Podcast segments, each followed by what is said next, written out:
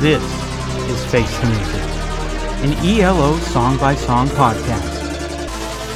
Episode 106 Julie Don't Live Here Anymore.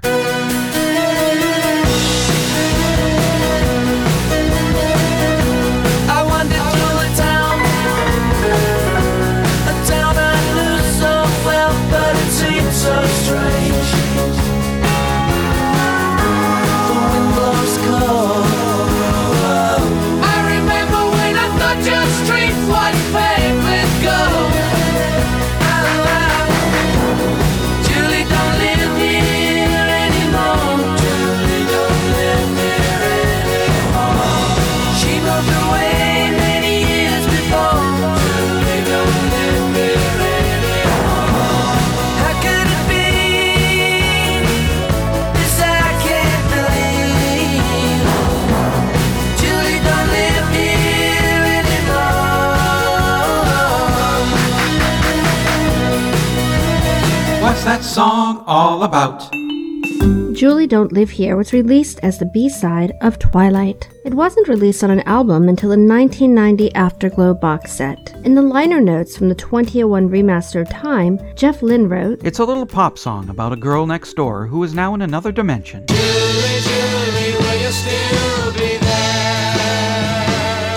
I'm Eric Paul Johnson, And I'm Eric Winsenson. And I discovered this B side probably around the same time that I discovered When Time Stood Still. Although for some reason I, I remember playing it a lot in 1985. It's a fun, happy, perky little song, which I can understand why it didn't make it on the album, because there aren't any fun, at least musically, it's a fun, happy, perky song. Which, other than Hold On Tight, there weren't a lot of fun, happy, perky songs. There were a lot of Sonic Assault kind of songs, like Twilight and Yours Truly and, and Here Is the News, but really think there was any kind of fun, poppy, la la happy kind of musically song on there. And this one is that. And I love it. It's catchy. I like the grand piano part. That's a nice touch. And I really dig the grand piano break in the middle of it.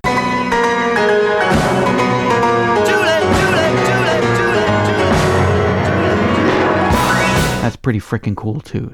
It's a really great song. Stinks that I was stuck on a B side for so long. I like it quite a bit too. It's still got that sound from time, hmm but yeah, I, I can understand why this is a B side. Is because it might fit uh, maybe on Secret Messages or something like that, but, or something where there's not really a concept or anything like that. It's kind of like in between. I'm glad it got released though. I'm glad it just didn't sit on some mop-up tapes and never see the light of day. But yeah, it, the theme of the song doesn't really fit in whatsoever with the theme of time. I don't know if this was the record company decided to do this or Jeff Lynne just wanted to make sure the song got out there at some point because it is a song that doesn't deserve to sit around and just waste away. Yeah. If they still did a lot of singles just as singles at the time, then this would have been a good just single track Yeah. Non-album track to release. It's a nice radio song. It's got those bubbly keyboards, and it's it's really a nice happy song. I mean, even though Julie don't live here anymore, I mean, yes, he misses Julie, but he doesn't seem too torn up about it. She just doesn't live there. You can walk around and you get the feeling of walking around your old neighborhood and looking at the houses and everything, remembering who was there when you were a kid and seeing how everything has changed. That's more the vibe I get from this is that it's just a guy realizing how much everything has changed since he was a kid. Well, I think it does fit on time, and maybe this is why it was cut, because a lot of this is kind of sort of the same sort of idea for the way life's meant to be, where he's walking around town and things don't look like they used to. You know, it's all been replaced with ivory towers and plastic flowers. And mm-hmm. you can kind of recognize the neighborhood, but for the most part, it's just not the way it was. And that's sort of the same thing with Julie Don't Live Here anymore. And we probably get a name for his baby that he's been missing so much. And a good reason why Julie don't live there anymore, since it's 114 years in the future. And it's probably a good bet that if this guy may be in his 20s or 30s, Julie would be 150s, 130s. So she's probably, yeah, good reason why she don't live there anymore. You could look at it that way, but yeah, the reason I think it's more nostalgic for the time that the person's walking around lived in is because of that. Is because that gap there. It doesn't feel like somebody walking around 114 years later because Heck, if you live in the Phoenix area, you know sometimes that something that was built 30 years ago is not necessarily going to be there Uh, no, it is. when you go back. It is not. Yeah, you uh, go back into your old neighborhood, there's a good chance that it may just not be there. Yes, and I did that last time I was in town in November. And my old neighborhood that I had moved out of five years earlier, plazas were gone. A plant that built stuff gone. It's apartment buildings now. That was only five years. For a long time, I've been saying that Phoenix is like the Logan's Run for buildings. Once it hits 30, it's plowed under and replaced with something else.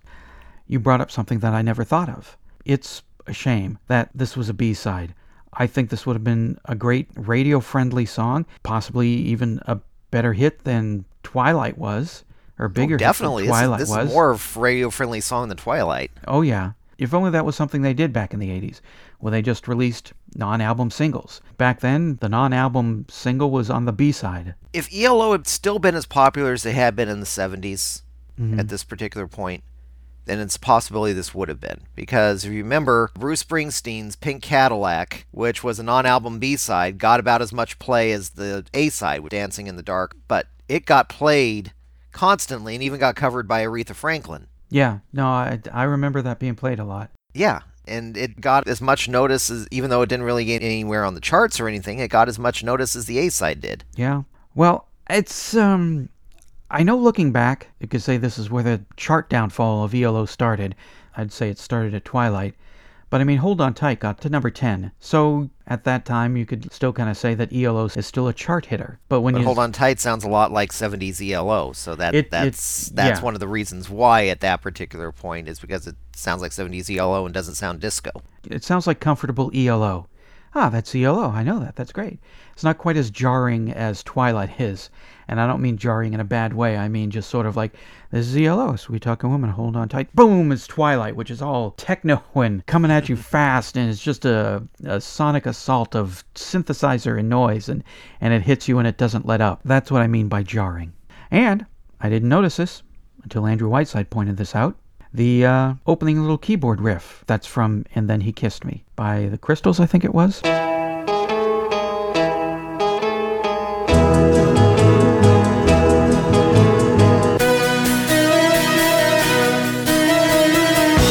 Yeah, he referenced Then I Kissed Her, which is the Beach Boys version.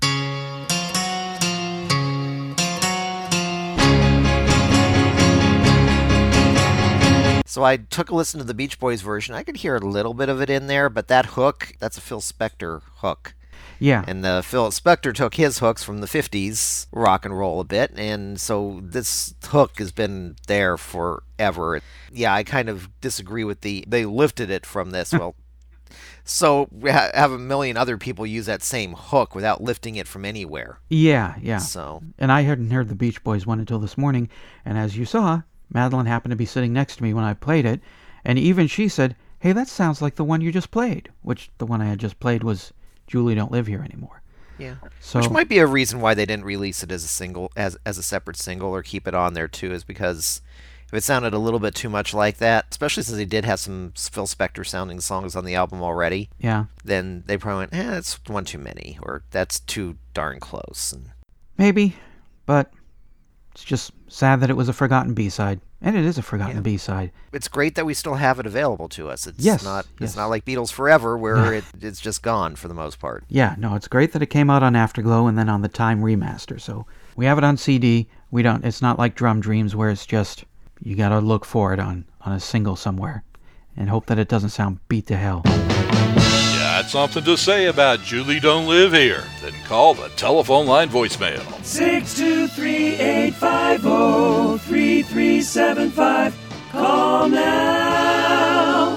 It's time for a great line from ELO from this week's song. What's my line? Who is it? It's Julie. Julie don't live here anymore. Who is it? It's me, Julie. She moved away many years before. How could this be? This I can't believe. Who is it? Julie! Julie don't live here anymore. If you donate to the podcast through our Patreon site, patreon.com slash elopod, you can get bumper stickers, produce an episode, or for just $1 per episode, $4 a month, you can hear shows a week before they're released to the world. Or skip all that and just hand it over directly through PayPal using the email address E eloftmpodcast at gmail.com.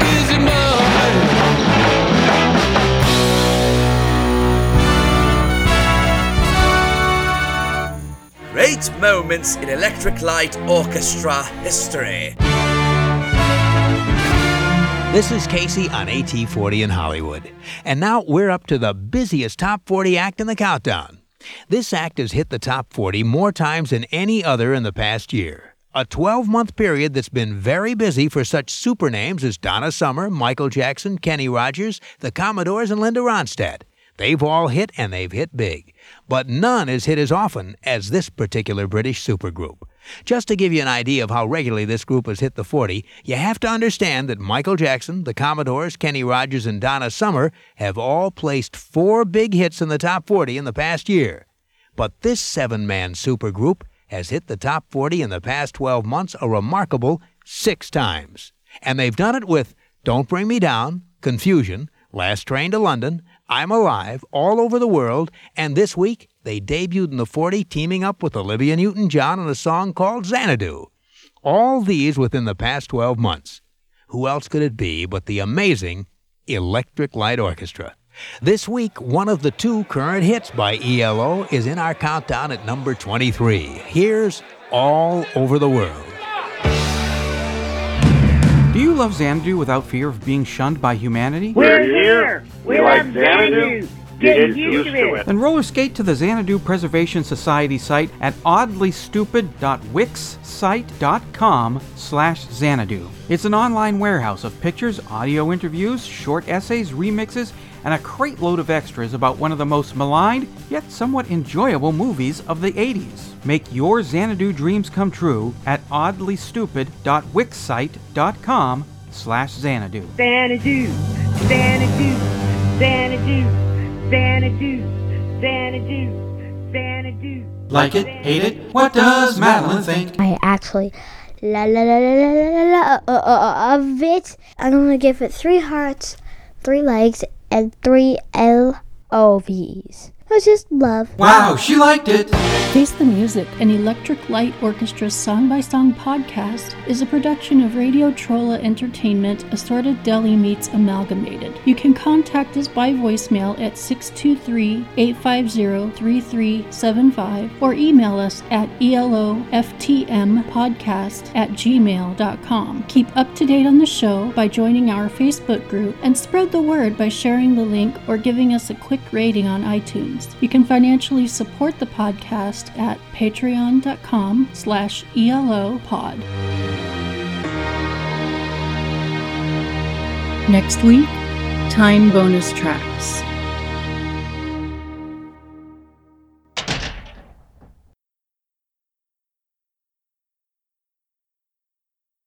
One of the best songs on the album, and I don't know why Jeff cut it. I mean, I love the whole album, but this was a pretty good cut. All right, here we go.